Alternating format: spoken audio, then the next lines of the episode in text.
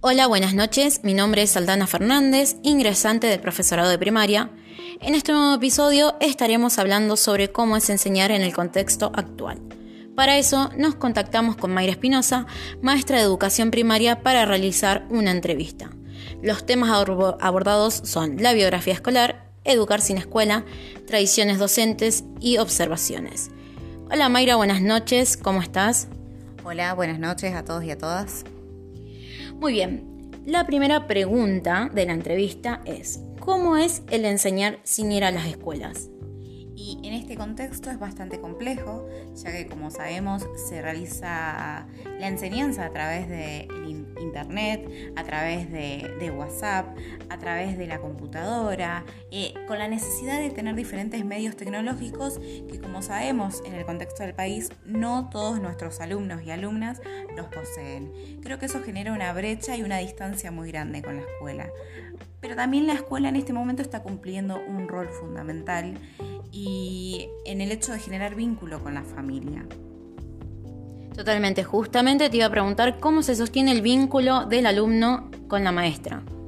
Creo que en este contexto, eh, y soy reiterativa, por el hecho de que el docente, la docente ha generado un vínculo especial con el alumno y con sus familias, porque se entregan bolsones en las escuelas, se brindan elementos de limpieza, entonces es el docente o la docente la que va a la escuela a entregárselo y hacérselo llegar a esa familia.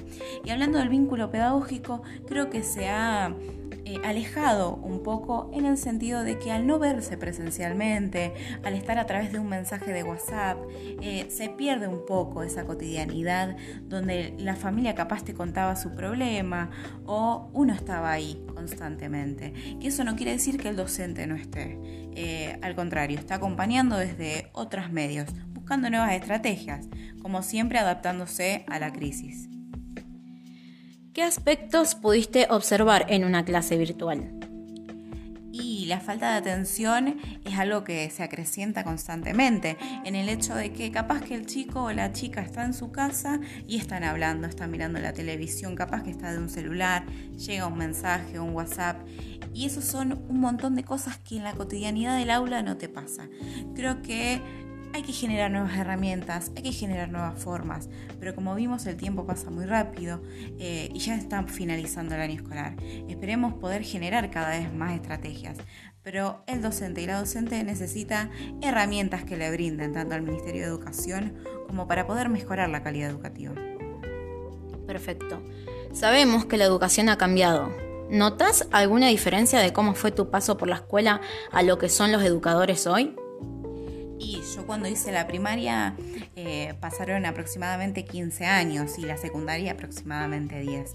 Han habido diferentes gobiernos, han habido diferentes leyes que se han enfocado eh, en la educación, eh, por ejemplo la ley de identidad de género, la ley de educación sexual integral que se sancionó en el 2006, que generan posibilidades me parece y creo que hay que adaptarse a esas nuevas, nuevas formas.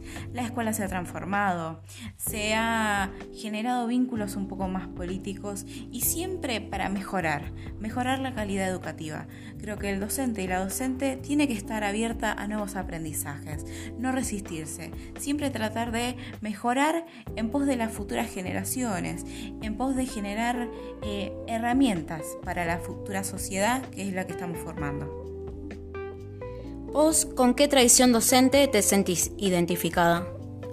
Y me enfoco un poco más en el que es el modelo hermenéutico reflexivo, que es el que se adapta al contexto y guía al estudiante hacia una investigación y una autonomía profesional. Y a su vez teniendo en cuenta que el docente constantemente tiene que adaptarse a lo que pasa en el aula. Hay problemáticas, hay cosas que te surgen y hay que reinventarse. Eh, pero a su vez es necesario conocer todas las teorías y enfoques que se desarrollan a través de la educación. Perfecto, muchísimas gracias Mayra. Em, ¿Algo más que quieras agregar? Em, muchísimas gracias por la entrevista y a su vez eh, plantear que es necesario seguir encontrándonos para repensar los modelos de educación, para debatir con diferentes colegas, porque hay que ir transformándose, pero no solo ni sola, siempre poder encontrarse para construir una mejor calidad educativa. Muchas gracias. Gracias a vos, Mayra. Esto fue todo por hoy, nos veremos en el próximo episodio. Mi nombre es Aldana Fernández, un gusto poder hablar con ustedes.